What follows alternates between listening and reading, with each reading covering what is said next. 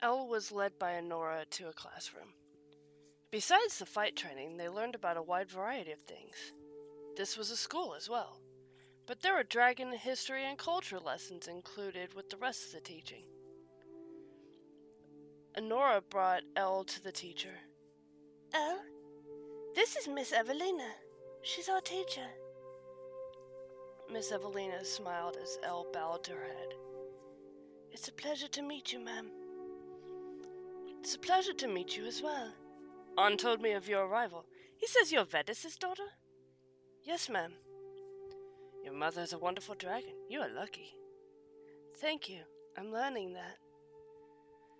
Well, on top of learning that, how about we teach you the history of our people? Would you like to hear the story of the first half dragon? Elle's eyes widened in excitement. Oh, I would! Miss Evelina gestured for her and Honora to sit down as she began her story. Hundreds of years before, in the days of ancient China, a fire dragon named Rei Long was flying through the skies toward his home when he came across a young girl who was crying by the side of the road. In his curiosity, he stopped to check on her. Young one, are you well? The voice startled the girl. She looked up, then in reverence she bowed her head. Oh, Lord Dragon, I'm sorry for bothering you. I am well, thank you. He reached out a claw and lifted her head calmly. You're not bothering me, young one. Please, tell me what is wrong. She looked into the dragon's eyes and saw kindness. The people in her village had been raised to revere and fear the dragons. The look in his eyes made her wonder if fear was truly what she should feel. My father disapproves of me. My sewing isn't perfect, and I have issues sometimes with my cooking. Since I'm failing at simple tasks like that, my father says he can't find a suitable husband for me. So he kicked me out of my home to live life away from him. Rei Long sighed. So tell me, what do you like to do? I draw, my lord. That is a worthy skill. My father doesn't agree. I'm sure he doesn't. The men around here don't see much use for the arts. The dragon thought for a moment. What is your name, young one? Li Sun, my lord. Well, Sun. My name is Rei Long. Would you like to stay with me for a while? Until you can find somewhere else to live. Sun bowed her head quickly. My lord, I don't wish to inconvenience you.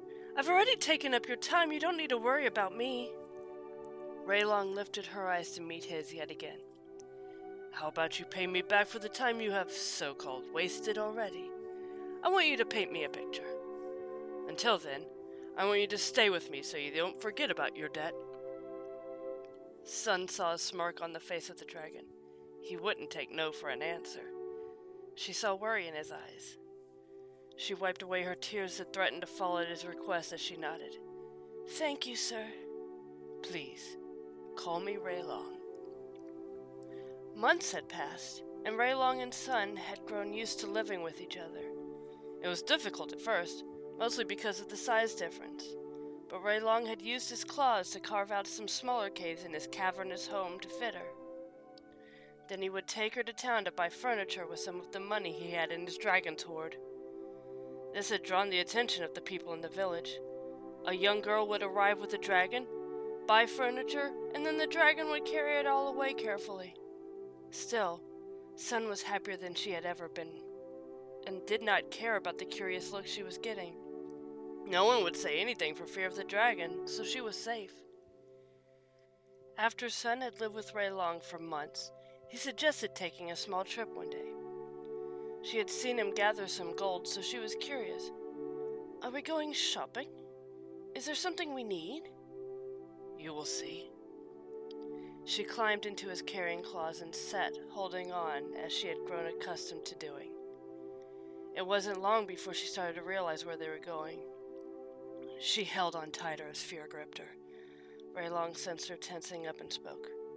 Relax, young one. Remember, you are safe with me. She tried to relax, but he was taking her to her home. It hadn't been that long since she was thrown out, and she didn't want to face her father again. As they landed, Rei Long told Sun to stay close to him at all times. She nodded and hid behind his arm, trying to hide from seeing her father. Rei Long had seen servants rush indoors, and so it wasn't long before Sun's father had left the house. He bowed before Rei Long. It is an honor to have you visit our home. I am Li Shan. Sir, I have come with gold. I wish to purchase some things you have in your home. I also have a request. Anything you want, my lord. I wish to purchase everything that belongs to your daughter, Sun. Sun looked up at Rei Long in shock. What was he doing? He continued. My request is also to let me purchase everything that was to be gifted to her upon her wedding day. My lord? Rei Long looked down at Sun with a strange emotion in his eyes. Do you trust me? She nodded. He lifted his arm to reveal her to her father. He moved his arm next to her so she could still hold on to him for comfort. Sun has become important to me, especially the artwork that you said was a useless skill. Her drawings now decorate my home, so I wish to purchase the one she might still have here, as well as all her clothing, furniture, and everything else. I also wish that you apologize to her for the way you treated her. Shan looked at his daughter in shock. Sun, how did you gain the favor of a dragon? She was about to speak when Rei Long interrupted. The day you cast her from your home is the day you stop needing to know about her life. I'm only doing what is right. She is now a member of my house, and as such, I demand what is hers. Or are you going to deny a dragon? Ferocity flowed through his eyes, and Li Shan rushed into the house immediately to fulfill the dragon's wishes. Rei Long looked down at Sun with a laugh, and the emotion in his eyes turned to caring. Are you okay? Rei Long, you don't have to do this. Yes, I did. You deserve what is yours. Plus, I wanted to prove to him that he was wrong. I think you'd make a for a wonderful wife. She hugged his arm as she started to cry happily. Thank you. He smiled, but a small sight of pain flashed in his eyes temporarily. It wasn't long before Sun's things were taken outside to her and Rei Long. The dragon bowed his head in thanks, then he turned to Shan. I hope you understand the mistake you made in casting your daughter. She's an amazing woman, who any man would enjoy having in her home. As for you, I will make sure it is known how badly you treated your family. Sun will now be revered in the village as you and your family fall into the fate you wished for her. With that, he grabbed Sun and her things and headed back to their home. Sun relaxed into his grasp and hugged him tightly. She wasn't sure what she was feeling right now, but she knew she was happy. After they got home, Rei Long helped her put her stuff where it belonged. Anything they didn't need anymore would be sold the next day. He settled in the middle of the center cavern and watched her work in her rooms. The pain in his heart he felt earlier came back to him. Sun turned and saw the look on his face. What's wrong? Nothing. I'm fine. She walked out and sat on the ground next to him. She placed her hand on his and looked into his eyes. You can't lie to me, Rei Long. He sighed. Do you want the truth? Do you really? She nodded, though she was afraid of what he might say. Earlier, I told you that you would make a wonderful wife, but I realized that if you got married, you would leave me here. She looked at him in shock. After months of living here, she couldn't even think about leaving him alone. He looked away as he continued, not wanting to see her reaction. My chest hurt when that thought crossed my mind. I realized that I. He turned to face her. Sun, I don't want you to leave. I felt so lonely without you. I had the Dragon Council that I work with, but I would come home alone. I thought I was okay with that, but I'm not anymore. I don't understand. Sun sighed with a smile. Rei Long, I don't want to leave.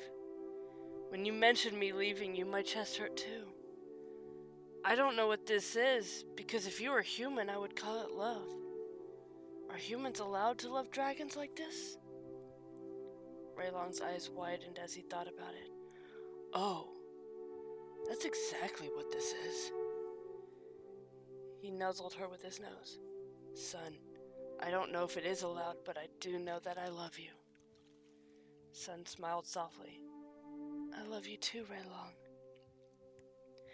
As I finally understood their feelings, Sun relaxed against his arm as she held onto him lovingly. He kept his face nuzzled near her, taking in her scent that comforted him now. They were too focused on each other to notice a light coming from his heart, as well as a light coming from hers. The lights merged together to encompass the two of them in its warmth. A few weeks later, Sun began to feel strange. She was leaning up against Rei Long's body, trying to find comfort in him. He was worried. He didn't know what to do when a human felt sick. So he took her to the village doctor. Please, Sun isn't feeling well. Please help her. The doctor examined her outside with Rei Long because the dragon refused to let her out of his sight. The doctor smiled after a while. She will be fine. As time keeps going, she will need to visit me a bit more, but this is normal. Sun looked up to him. What's going on with me? Sun, you are pregnant. Both her and Rei Long looked at the doctor in shock. How? How can I be pregnant? Have you spent time with a man recently? Sun shook her head. Only Rei Long. Now is the doctor's turn to be surprised. Oh, then this shall be interesting. If this is the case, then I would really like to keep an eye on you as this is new territory. Rei Long took a deep breath. What are you talking about? I don't know how, but the only explanation I have is that Li Sun is pregnant with your child. Months passed, and it became quite obvious that Sun was in fact pregnant. They often made visits to the doctor, but everything seemed to be going well. Rei Long was even thrown into a panic when it came time for the baby to be born. Stories were told of a dragon flying by so quickly that it was as if a dangerous storm flew through. Many trees had fallen on the path between Rei Long's home and the village.